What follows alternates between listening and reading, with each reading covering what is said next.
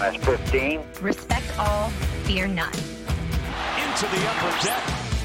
Intensity is not a curfew. Oh, mercy. Five, four, three, two, one.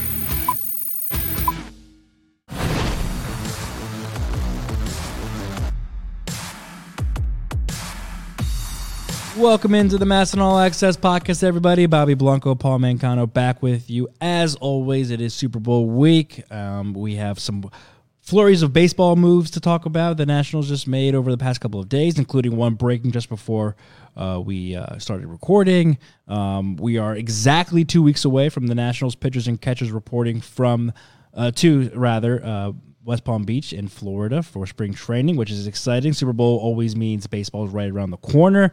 Um, we're also going to touch on uh, some of the best moves and whether positions are better or worse for the Nationals in 2020 than they were in 2019. But we got a lot to get to in this week's episode of the MASN All Access podcast, which of course is brought to you by Marymount University. Visit MarymountSaints.com to learn more about our student athletes and programs today. Before we get to all that, though, do want to touch on obviously the tragic news over the past couple of days in the sporting world. We're obviously a baseball podcast. Paul and I are fortunate enough to sit up here and talk about baseball for a living, but we are sports fans. Um, we do appreciate the basketball and the NBA, and of course the Kobe Bryant news from Sunday morning was the tragic news of his passing, along with his daughter Gianna and seven others in a, a horrible helicopter uh, crash just outside of L.A um, just sent shockwaves uh, of of grief throughout the not just sporting world but the entire world. Um, anyone who knew or thought of Kobe Bryant beforehand just could not believe the news. It was so sudden. It was so dramatic. Um, and and our thoughts and prayers go out to his friends and family and those who knew him um, throughout this whole week. It's been a tough week so far. Yeah, of course, Kobe and his daughter Gianna on that helicopter and seven other people as well. There were some, you know, connections to the baseball world as well. A, a college baseball coach Yeah. and a couple members of his family passed away. It was so bizarre the timing because we had just been talking about Kobe and the national media had just had its spotlight on Kobe, uh, considering he had just been passed by LeBron James in the all-time scoring list. And you know, to lose a guy at, at 41 years old when he had just begun his post basketball career and you know a guy of his drive his intensity and his work ethic was going to accomplish so many other great things. Um, and he he used that that work ethic that intensity and brought it to every aspect of his life. That's how he was as a father. Um, that's how he was you know when he was making short films that won oscars. Yeah. um, and there were so many other things that he had yet to give the world. Um, and it it, it is such a tragic loss, not just for the basketball world, not just for the uh, for the sports world, uh, but for the world, for the world in general, to lose an icon such as Kobe Bryant. Yeah, the Black Mamba, obviously um, his nickname as a basketball player, and then Mamba mentality is his mindset as a basketball player. I think a lot of people don't understand if you just see him as a basketball player, you just kind of hear that phrase and think, oh, that's just you know his competitiveness. He's a super competitor and, and a hard worker. Well, no, I, I, I like to think that he, he applied that aspect to his his entire life and um, that mentality of he's going to be the best at whatever he does. Uh, like you mentioned, he you know directed and uh, I think wrote also a, a short film, Dear Basketball, which won an Oscar. He he applied that life to applied that mentality to being a father and a husband, an advocate for women's sports, not just basketball, but he's a big supporter of the U.S. women's national soccer team. Um, advocate for basketball across the country and across the world. Uh, a friend. We saw so many former teammates come to tears over the past couple of days talking about Kobe Bryant. It was just a tragic, tragic loss. Um, and it's something you can't plan for. Uh, you know, it, it's it's one of those things where, like, you know, had he been sick or something, you could anticipate it and be a little more emotionally prepared for it to happen and go down. But in a tragic way like that, um, it, it's just it's heart wrenching. It's heartbreaking. Um, and again, we just send our deepest prayers and sympathies to his friends and family who are, are obviously going through just an unimaginable time. I can't even imagine what they're going through right now on an emotional level, losing a father, a husband, a friend, a former teammate, a mentor, an icon. I mean, there's just, he touched so many lives throughout his career, whatever he did. The flood of stories that coming out over the past couple of days from people all across the world and all aspects of life has been really, really something to, to see. And um, he was just like you said, a cultural icon that will be remembered forever as such. Yeah, and it, just, you know, this is a cliche, but it, it just is another reminder of how short life is, Yeah. and and how precious our time is here. Um, I I know, like many other people like me, uh, you know, I immediately texted my friends, I called my parents, um, and you know, it, it it's just a moment where you you take stock of the the great things that you have in your life and the people that you have in your life. I'm sure you know, Kobe's family never thought that that would be the last time that they would talk to Kobe before he left on that helicopter. I'm sure that was, the, you know, LeBron James wasn't thinking that's the last time I'm going to get to talk to Kobe when he spoke to him that night. Um, it, it's all stuff that reminds you that, you know, our time is short and we gotta, we gotta tell the people we love that we love them all the time. It's Yeah. never, never too much to, um, to tell those people in our lives that uh, how much they mean to us. Yeah, you always hear when tragic stuff like this happen, people saying, you know, you never want to regret not saying I love you. So like that's even you know, it just makes so the small things in life just seem so meaningless when you look at stuff like this happening. And um, did you did you hear the story? Not really story, I guess, but like that him and his wife Vanessa had a deal that they would never be in the helicopter at the same time for this exact I didn't hear this. scenario, which is just heartbreaking in itself. But like it's you know it's it's tough and um you know and, and that's something that was every day for the Bryant family. You know, Kobe took that helicopter almost every day to practice as a player and to games in L.A. Uh, because he lived an hour south of the city in, in the Staples Center, and um, Yeah, it he made was sense. flying, flying. Yeah, I mean the LA traffic, it made sense. I mean, he had the means. That pilot I saw like had over like eight hundred thousand hours or eighty thousand hours worth of flying experience. It was just a once in a blue moon shot that you know that accident happened because everything was prepared and and you hope not there was no malpractice or or you know God forbid like a mechanical function on that little plane. It was just just a freak accident and um, you know thought, again thoughts and prayers. And hopefully we don't have to have a conversation like this again in the near in the near future. Yeah. um, but with that said we didn't want to start this podcast without touching on Kobe a little bit. Obviously again like we said it had touched um, the the sporting world. Um, so at being a sports podcast you know he affected both of our lives uh, as someone we looked up to growing up. He was the NBA for us. So we just wanted to make sure we uh, at least touch on a little bit start this podcast. But um, like I said earlier, we are a baseball podcast. We're talking about the Nationals. Thanks for tuning in um, on MASN Nationals Facebook or MASN All Access Facebook page, MASN Nationals Twitter account or YouTube account as well. You can also give us a follow on Twitter at Bobby underscore Blanco for myself, at Paul Mancano for Paul.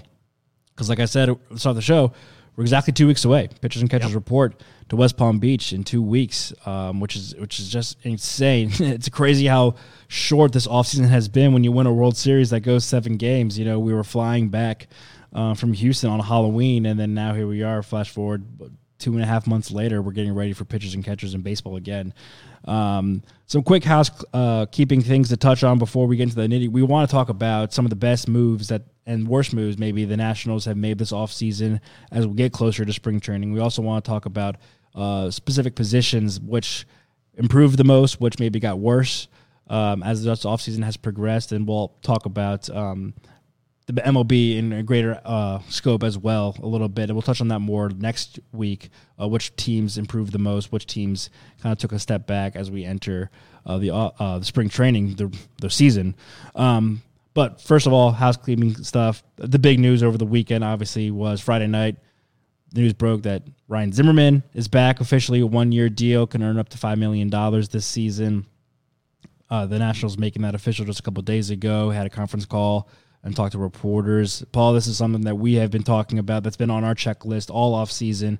We knew it was coming. It was just a matter of when, not if. And um, we finally have it. I think Nationals fans uh, breathe a collective sigh of relief um, that he that Mr. National is back. He's wearing number eleven. He's gonna be at first base. You'll hear his name called on opening day, um, wearing that World Series championship patch. And I mean, I think it's just a good move on all parts to bring back Ryan Zimmerman. Yeah, the longer it went on, it, it felt like you know they would not still be talking about it if it wasn't going to happen. Almost, you know, they I don't think they would want to keep a guy like him hanging. I think you think back to like when Jayson Werth became a free agent after his seven year deal expired, and um, the you know the talk after that they they kind of shut it down. You know, it was kind of like thanks thank we thank Jayson Werth for his contributions to this team.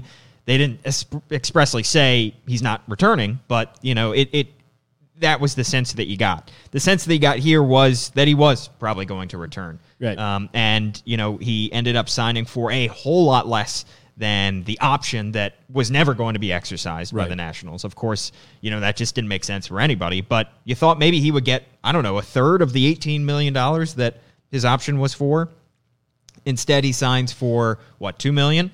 So with incentives, which will certainly help, and and you know we don't know exactly what those um, are based on, but um, you know that's a pretty low number to get for a guy that you know is your franchise face and still can clearly contribute, still hit a home run in Game One of the World Series, and you know as um, uh, though much has been made about his advanced age and about his injury history, he still clearly shows that uh, he can contribute. Um, maybe not every day, and we'll see w- exactly how much Davey Martinez wants to use him. Um, but he w- is certainly a, a key piece to the team. We heard Ryan Zimmerman himself talk about it all last postseason. Max Scherzer defiantly defended him when a reporter asked about Ryan Zimmerman during the postseason. We heard players also talk about how he's got so much more ball left to play during Winterfest a couple weekends ago. I mean, it's it's I mean, and he, he Ryan Zimmerman said himself at the uh, documentary premiere, he's like, I, I'm either playing golf or I'm playing for the Nationals. And Yeah. um, so it was it was a no brainer. He wanted to play here. This is where his family is. This is where he made his livelihood. He made his whole career. He entered the league as a national. He wants to exit the league on his own terms as a national. Um, uh, in terms of the money wise, quotes coming out of his press uh, conference phone call um, the other night saying that you know money wasn't a factor for me. I, I wanted to be here because it is a chance to chase titles, to win another ch- championship, and to be around this group of guys. He went out of his way to talk about his teammates and, and the people in that clubhouse, Davey Martinez, the coaching staff, all the players, all the guys they have coming up in the minor league system, the front office, the ownership he wants to be a part of this organization, this culture that they have built over the past couple of years under this new regime of David Martinez, and and you know, it's home for him, and that's where he wanted to be because he he likes being here. He likes the the way it fits. It might be a different scenario if you know we're talking about not winning a World Series or. You know, there might be some clubhouse rumblings, or you know, some guys might not getting along, or but it, it would just it's you know, no matter how last season ended, these guys meshed together and they loved playing with each other and for each other and for David Martinez and Mike Rizzo. Um, so it's something that he wanted to be a part of moving forward. And on the baseball side, exactly how many games he does play this year is going to be interesting because they have Eric Thames in the mold, in the fold rather, who you know fills a, a Matt Adams type of role, but slightly better hitter than Matt Adams. Is he going to get more opportunities than Matt Adams did? And of course, they have Howie Kendrick, who can play all over the diamond, but if every other spot is taken, he's going to be your first baseman, and that's probably his ideal position considering his age and defensive limit uh, limitations. So you know, I I think if if Zimmerman is fully healthy for the full for the whole year, and that's still a big if, he would probably play only what eighty some games, Yeah. maybe maybe hundred. Yeah. it's tough to say, and and you know you don't want to count for other injuries that, of course, injuries will crop up, and um, especially for guys a, a pretty older infield like the Nats have. Um, but if everybody's healthy, Zimmerman is is not going to play nearly as many games as uh, he would if you know a couple years ago when he was an All Star and he played what 140, 150. So you know it, it's it is definitely a reduced role for Zimmerman. Yeah, he said, and I think he mentioned in his press conference too that he figures he has around 300, 350 at bats left in him, solid at bats, you know, and that's going to come around that game mark, probably less than 100, around 80. And you have Eric Thames, you have Howard Kendrick who can play first base, you have a handful of, you know, Asdrubal Cabrera in a pinch if you need it. You have guys that can play that position when needed. Um, you know, you also take into account your interleague games that on the road that you're going to use a DH, and that's almost like a half night off for uh, one of those guys if, if they play that role. So yeah, yeah, it's it's it's a, it's going to be a tricky process for Dave Martinez to fill out lineup cards day in and day out with so many names and only X amount of spaces to fill. But I mean, in a sense, it's a good problem to have. You have strong bats. If you find a good rotation of getting guys their at bats and s- keep them in a rhythm, it could work out really well for the Nationals in terms of you have experienced power hitters um, playing first base. You know, not that. I mean, obviously every position is important, but you know, it's not third base or shortstop. Let's be clear on that. But you have guys going in and out that are staying fresh. You're not you're not wearing down one guy, which could lead to an injury or something like that. So yeah, it, I think it's it makes sense on all accounts, and, and he could pay dividends on the field, not just for Ryan Zimmerman and the Nationals, but you look at Thames can get an extra day off here and there. Howie Kendrick can get off his feet every now and then. Um, so that helps a lot too. News breaking right before we start recording the podcast. The Nationals have acquired right handed reliever Ryan Harper, no relation to the other Harper that some Nationals fans, I think, remember from a couple years back. Uh, Ryan Harper- Brian. Brian, that, yeah, yeah, that yeah, that's the one we're Yeah. thinking of, right? Acquired from the Twins. He was the Nationals. Uh, oh, sorry, the Twins. Ninth, uh, uh, he was a rookie last year as a 30 year old. Uh, had a 381 ERA, a 1.178 WHIP, and 61 appearances, all relief appearances. And they the Nationals gave up uh, Hunter McMahon, who was a 29 draft pick this past season. Um, again, the Nationals parting ways with the draft pick from the previous season. We've seen that before. Mike Rizzo was not shy to do that. Um, Harper was designated for assignment by the Twins when they signed Josh Donaldson just a couple uh, just last week, um, and so he was been on kind of on, on that waiver wire for a while. That's why the Nationals are pouncing on him. He fills the four, the Nationals forty man roster two weeks ahead of spring training. Not a hard ball thrower. This is according to Mark Zuckerman. Not a hard thrower. Fastball averaging about 89 miles per hour, but he threw his mid seventies curveball uh, more, a whopping sixty percent of the time, and struck out fifty and only ten walks in uh, over fifty four innings. And that 3.81 ERA is pretty solid. Appeared in 61 games, so was durable last year and struck out 50 compared to 10 walks. Yeah. you know, so clearly, even if he doesn't have premier fastball velocity, he's got control. Um, and if you drop that 3.81 2019 ERA in the Orioles bullpen, that would have been the second best ERA of any reliever in that bullpen, aside from Daniel Hudson, who of course did not spend the whole season Nationals bullpen. or Nationals bullpen rather, who of course did not spend the whole season in DC. So Yeah. um, That's pretty impressive. You know that considering this is the this was statistically the worst bullpen in baseball last year. They need as many guys as as they can get, and of course it helps that they brought in Will Harris from the Astros. It helps that they re-signed Daniel Hudson, but there's going to be no shortage of you know they, they need no shortage of arms in terms of um, guys to to use out of that bullpen. So just adding another guy potentially in that mix that can eat up some later innings for you, uh, maybe a sixth or seventh inning guy He was used six, seven, eight last year pretty much for the Twins. So um, you can use him however you need him. Davey Martinez, another guy that is better than the last guy in the roster. Yeah, not often you come across a 30 year old rookie. Um, so a guy who's a little older on the older side, but um, I mean, it's had some experience uh, in the AAA level and, and the higher levels. Um, pitched admirably, like you just mentioned, all the numbers in, in his first um, year full time in the major leagues.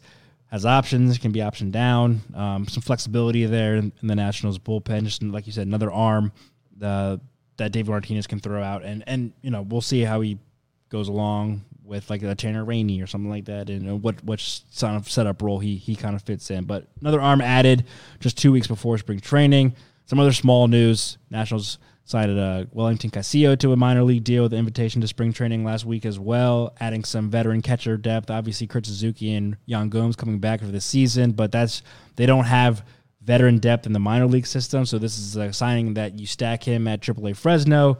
God forbid, in an emergency, he's your backup catcher in case of an injury coming up. Who you know we remember him, um, the 2017 when he was with the Orioles right here, and he you know, put up solid numbers. I think hit over 280, and I think over 20 home runs. Was, if the I mean, if the Nationals can get something like that again, God forbid, if he's needed, take that every day. Um, he's a power bat catcher experience. Good to stack in the minor league system a couple weeks before spring training. And what Gomes is 31 and uh, Suzuki is 35 ish. 35, So yeah. um, you know you you could potentially need these uh, a guy like Wellington Castillo. So yeah, solid Yeah. pickup. So there's a couple uh, just minor league stuff uh, happening over not minor league stuff, but just minor notes over the past couple of days uh, for the Nationals side. Now to the main event, um, the Nationals again two weeks away from spring training.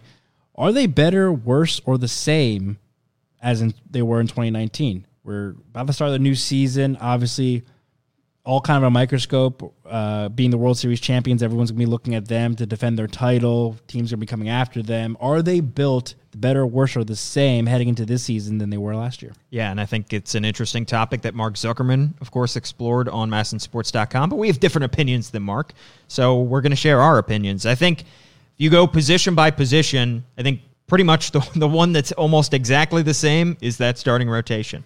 Um, you know, they they that fifth spot is still technically unsettled, but they have a bevy of options there if they want to go with an Erick Fedde and Austin Voth or Joe Ross in that fifth spot. But one, two, three, four, despite the fact that they're slightly older and that might hurt them a little bit in terms of injuries, in terms of uh, performance decline, that is pretty much the same one, two, three, four punch. And I think they're just about the same in terms of starting rotation.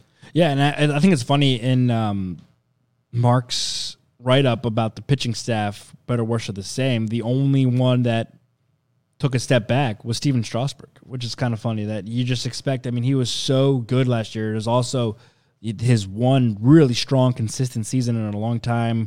No injury, stayed healthy, made his 30 plus starts, obviously World Series MVP, and going 5 0 through the postseason. You just have to figure that the bar is so high for a guy his age, uh, it's going to take a step back. Yeah, well, and the fact that he was so durable last year, I think that is, you know, that's clearly not the norm with Stephen Strasburg. So a little bit regression towards the mean, I think, is expected. Obviously, we're not predicting he's going to get hurt, but we have a track record knowing that something could come up, a- and, you know he might miss a start or two here or there. But at the same time, you know his bar, he set the bar so high for himself after a stellar 2019. I, I think it's unreasonable to expect he'll continue to grow at this point in his career. If anything, you want him to stay the same. A slight regression is probably fair to expect too, but that's still an excellent number two starting pitcher. You know, any team will take that every five days, right after Max Scherzer Yeah. as well. Exactly. And then moving on to the bullpen, it's I think undoubtedly improved. Yes. I, I don't think there's a case to be made. They they brought back Daniel Hudson, who, you know, we talked about on this podcast. He's he, his numbers with the Nats last year were better than his career numbers, but still, if you get anything close to what he gave you last year in the playoffs and in the second half of the season, he's going to be improvement over what they had. And Will Harris, same case. I Yep. mean, you know, even if he doesn't deliver his career numbers of a, you know, a, a two five ish ERA, he's still, so long as he's out there and pitching, he's going to be better than what they just had. And you know, some minor additions. Um, you hope Tanner Rainey can be a little bit better. Um, obviously, bringing in Ryan Harper. Um, they are, I think, undoubtedly improved in that bullpen, which they needed to be. They, Yeah. you know, it was going to be an uphill climb if they were going to try to get back there with the same bullpen that they had last year. They needed to address it before the season. They couldn't wait until midseason like they've done every previous year. They needed to address it now, and they did. And I think that's definitely better. Yeah, I think it's so, I think so too. But it's also funny to look back and we're, we might have said the same thing this time last year with the additions of Trevor Rosenthal and Kyle Barraclough. We're like, oh yeah, there's def- definitely better two experienced relievers, Yeah. guy who can who just had a showcase throwing 100. Obviously, didn't turn out that way, but I think we have a better track record of Daniel Hudson and Will Harris, specifically Harris, because I mean, he, yes, he's older, but he has been one of the most consistent, durable relief pitchers in baseball over the past handful of years in his entire career with the Astros. Um, and Hudson might be a question mark because you know he has some health issues too in his in his past, and, and um, he hasn't always been that consistent in terms of his numbers. And he had a stellar second half. No one's taking anything away from that, but can that be expanded over a full course of a season? And then also, can Sean Doolittle stay healthy too? I mean, keep in mind, yes, he's been fantastic when he can pitch. He hasn't been always healthy with the time with the Nationals.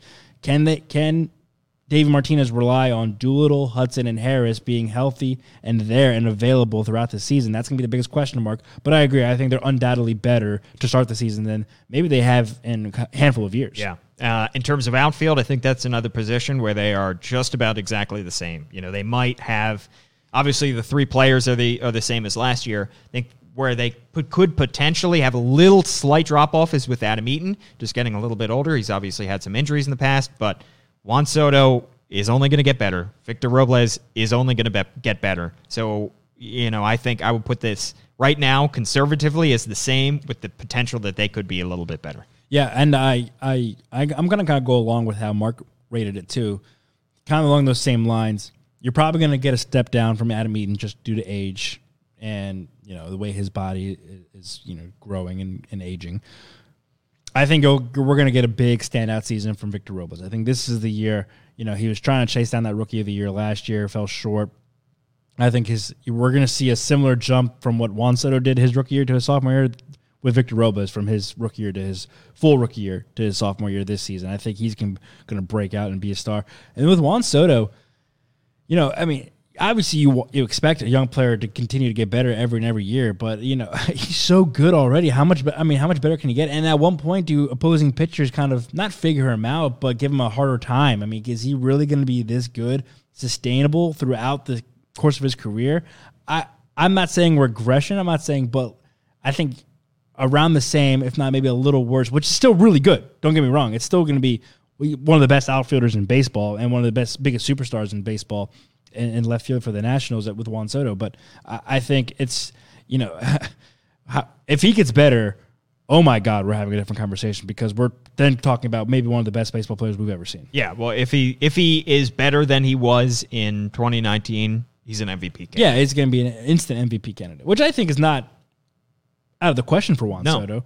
Uh, but he's going to take a, he has to take another step, and that's just sometimes hard to, from a 19 to 20 to a 20, 21 year old.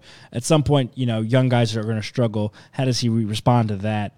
We'll see. Yeah. We'll see. But he could just be one of those. He's a different breed, and and and and really just take this and run with it and become an MVP candidate. Exactly. So across the board, just about the same, but could get some ticks up, could get some ticks down. Yeah, I mean that's you can say the same about Yeah. with any team. And I think if you're asking me to grade right now, I'm gonna say the Nats are about the same. Yeah. Um, and then the infield um, is going to be uh, interesting. Yeah. because I think when you look at the infield as a whole, Trea Turner is still a shortstop. That's going to be the same. You know, Ryan Zimmerman slash Eric Thames is going to be pretty much the same as Ryan Zimmerman slash Matt Adams from last year.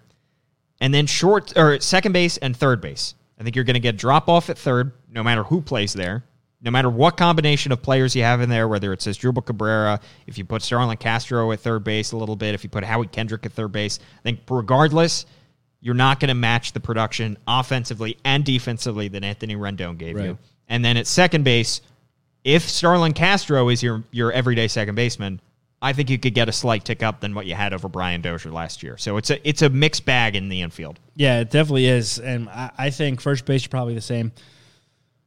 Again, it's going to depend on how David Martinez rotates those three guys at first base. It could be a lot better, I think, because if you again if you get fresh legs every three days between those three guys and they're just crushing the ball and playing solid defense, again, don't we shouldn't understate how good a defensive first baseman Ryan Zimmerman is. I mean, he makes so many plays over there that I think it's brushed under the radar um, when you talk about his overall production to the team. He plays really solid first base um, defensively, so I think that goes with it too. Uh, but yeah, with your Anthony Rendon point, I mean, it's unrealistic, I think, to expect this team to fill an Anthony Rendon with a handful of veterans. I mean, I think it's a fair and smart and definitely financially sound way of going about it um, you can probably expect to maybe get close to what Anthony Rendon, but you're you're basically have you're basically signing three guys to cover one position, um, or one production of one player.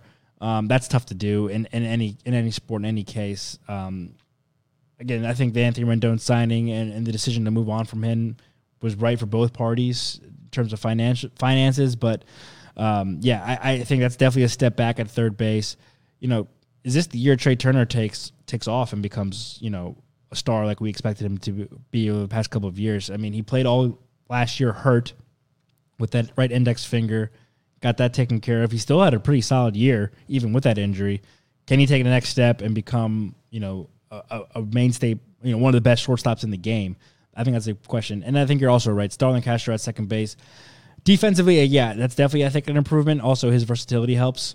Um, Brian Dozier didn't produce at the plate like we expected him to, so that's not a big of a shoes to fill. So it's almost like anything you can give us is kind of an improvement. And I'm also taking Howie Kendrick out of that equation, lumping him most with the first baseman. So yeah, like you said, infield's a mixed bag. Could be better, worse, the same all over the board. I'm really keying in on, you know, how do they cover what's left by Anthony Rendon with three guys, and then if uh, Trea Turner can take that next step into a, st- a star Yeah. shortstop. it's almost difficult to parse because we don't have defined positions for these guys. Right. It's almost easier to look at the lineup one through nine and go first, Yeah. you know, leadoff hitter, second, but we don't know the order as well. So right, that's um, true too. um, if we were just gonna kind of guess, Trea, although I'll say better. it's going to be interesting with uh, Davey Martinez mentioned on Sirius XM that Trea Turner might not be the leadoff hitter next year. So Adam Eaton, Adam Eaton potentially. Victor Robles. A lot of options. A lot of options. I mean, it's it's his head must be like just going crazy, and we're still two weeks away from reporting. Like, Yeah. I mean, he doesn't have to fill up lineups for another like three weeks, but still, like, and and obviously spring training lineups, especially at the start, are just kind of you know getting guys quick at bats and then getting them back to the workout fields. But I mean, it's what do the numbers say? What do the matchups say? It's going to be a is you know we're not going to have like we had last year numbers like one through four or five locked in every day. It's going to be probably changing on a daily basis. Yeah. And then in terms of the catchers, real quickly, pretty much the same, if not slight tick worse, just because everybody's a year older. I looked it up. Gomes is 32. Um, and of course, Kurt Suzuki, I think, is entering his 36 season, Yeah. age 36 season. So potential to be a little bit worse. Same players in those positions, of course, but considering their age, I think just a tick worse. And I think, well, Kurt had a good, had solid season too. But I, I think if they can get about the same, in a sense, that's uh, that's not obviously not better by definition, but like that's what you better than you expect. Because I think people are expecting them to take a step back, but if they can get to what they were last year at some at any level, maybe even a little better for Yan Gomes, which is again not realistically an expectation. But if if you get that production, then bringing back these two guys is is be, might become one of the best signings for this team in the offseason. Exactly. Um, of the moves that the Nationals have made this offseason, do you have a best move, favorite move, and a worst move, least favorite move? I think I think the best move was probably getting Will Harris. I think adding that veteran arm to the bullpen because also the way it went down, if you remember, like everyone, like fans were kind of like, but he's going to be old. Why aren't we bringing back Daniel Hudson? And then they bring back Daniel Hudson the next week. Right. So I think bringing back Hudson coupled with adding Will Harris, getting another veteran, quote unquote, three headed monster in that bullpen. Again, I think this might be the best Nationals bullpen they're going to be starting a season with in a long time, in a couple of years, um, since that Madsen, Kintzler, Doolittle trio from 2017. But uh, I think that is, like you said, it was best for Mike Rizzo to address that now as opposed to midseason. Yeah. I would also go the same with the slight tweak. I would, uh, yeah, just it, it pretty much the same thing. My best move would be bring Daniel Hudson back because Will Harris, little bit older, 35 years old, and you're signing him to a three, three year deal for 24 million. That's a big commitment to make to an older guy. But the fact that you were able to get Daniel Hudson as insurance on two years, what, $11 million? That's huge. Um, I think that just given the value of that guy, um, and the, the value of that contract. I think the the while I'm tempted to say Harris, I think the Hudson move, um, just because it's a safer bet, um, I think is is I think the Nats' best move so far of the offseason. Yeah, and and I don't want to underplay like bringing back Stephen Strasburg, obviously too. That's a huge one, but that was also something we kind of expected. Yeah. along with the Zimmerman, like we kind of knew it was coming. So it's like, yeah, it's a great move, but like that's wasn't surprising. Right, and I think the only thing that would still concern me just a little bit about Strasburg is, of course, the seven years, considering he's over thirty. So you know that that just adds just a little bit of concern. Whereas with the you know these minor signings, a lot lower risk. Yeah. Um, in terms of least favorite move, It's hard to pick one. it is tough to pick one. Um, if I had to give you mine right now, I I might go with the obvious, which is the move they didn't make, which is not bring back Anthony Rendon. Yeah. just because you lose that production and and how difficult it we're going to find it to replace that production at third base. But in terms of a move that they actually made, a signing or a trade, it's tough to point to something right now and say that's going to bite them. I think that honestly, the chance that has the the the the move that has the biggest chance of biting them in the rear is the Will Harris signing. Yeah, Uh, because it is it has a much higher ceiling than these other deals, but it ha- it comes with a lot higher risk. So we could be in a few months if he's injured, if he's not pitching well, if he doesn't look like the same guy, we could be saying that was the worst move. But at this point, it's it's tough to look that far down the road. Yeah, I agree. And, and talking about letting Anthony Rendon walk, yes, that's on on on paper it's a bad move because he's your best player and one of the best third basemen in baseball. But then if they bring him back, you're maybe not getting a Will Harris. You're maybe not bringing back Howie Kendrick and Asdrubal Cabrera, or getting an Eric Thames, stuff like that. So it, it kind of you know we talked we use this analogy all off season with the domino effect. So you know that's great you bring back Anthony Rendon, but then you're kind of missing out on these guys. That's why they're, they're they are taking a risk that they're going to couple you know three players basically to cover his production for from from one guy. Um, I would agree. Yeah, there's no there's nothing that really strikes me as like, mm, that's not a great move. I mean, because like Will Harris has a track record, like we said, has experience. You you know if he would have to completely bottom out to not work out. If he is you know has an ERA closer to three as opposed to a two five. I I think the Nationals will still take that. I mean, considering where their bullpen was last year, again, they can really only go up. So entering the season, you you can't have a start like you did last season. You know, no 19 and 31 in 2020, please and thank you. If you if you are starting neck and neck with the Braves, to, you have a better chance of you know winning the division. That's still I think their best bet to repeat is win the division first. Um, so you can't have a rough start like you did last year, and I think they're more set up to avoid that than they have been in the past in terms of their bullpen. So it is tough to pick just one move that you don't necessarily love. Right. Exactly. Um, before we get out of here, do you have quickly a, a favorite move of the offseason? We are just wi- about winding down on free agency. Most moves, most teams are settled. Most rosters are settled. I had a, a favorite or least favorite. I'll start with mine. I think my favorite move might be the Diamondback signing Madison Bumgarner. Five Okay. years, uh, five years, eighty-five million. I think for the you know uh, much has been made about his age. He's not that old. He has a long track record, um, which could hurt him in terms of his you know i i you know his body breaking down on him. But we haven't yet seen that. I think he's still a solid uh, number three, number two even um, guy out of in your starting rotation. Eighty-five million seems pretty cheap. Um, Bumgarner would be my favorite move of the offseason so far. Can my favorite move be also my least favorite move? How so? It's a little tricky, and Nats fans might hate this because I kind of hate it, but I'm going to say it. I think my favorite move is Ozuna to the Braves. Marcell Ozuna to the Braves. I think that is a player that plugs and plays with them very nicely, pairing with uh, Acuna Jr. out there in the outfield. It's a great hitter. I think he also crushes the Nats, um, aside from the postseason, obviously in the NLCS.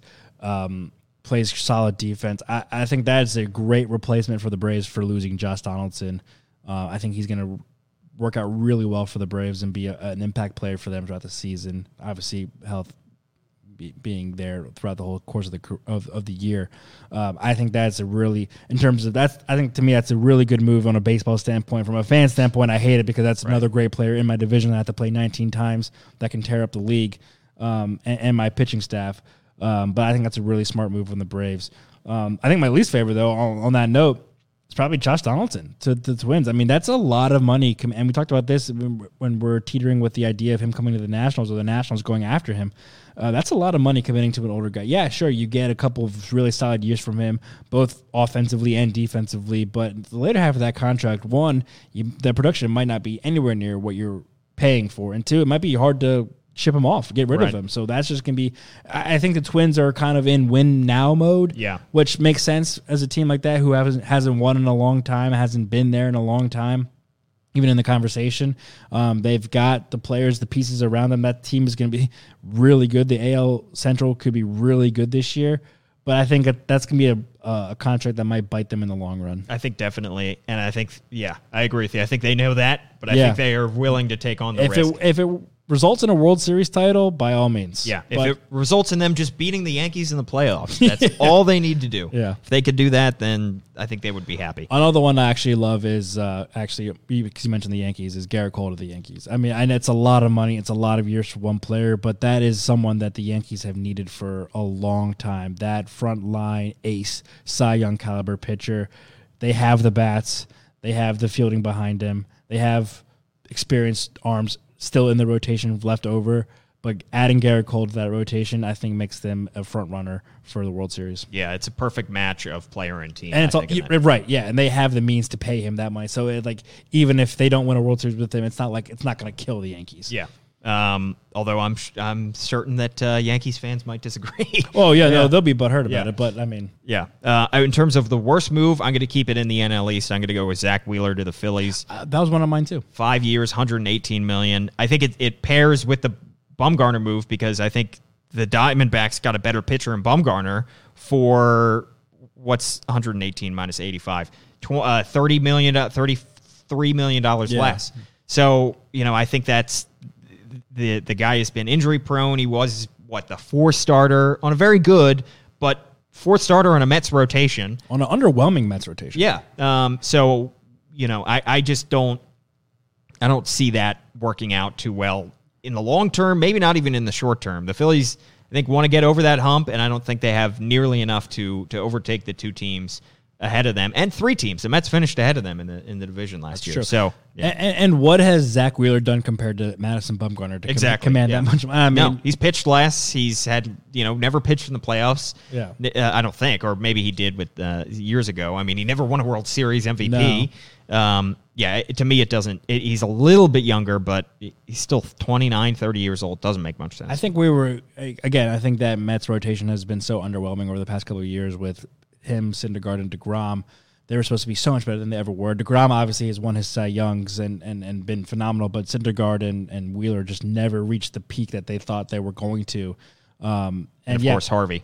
and yeah, that too. And I just, I mean, I yeah, I just don't under. I that's why he was kind of one. Of, I was like, what has he done to earn 118 million dollars? I mean, yeah, he's young and he spent over a couple of years, and the, the, the Phillies need starting pitching.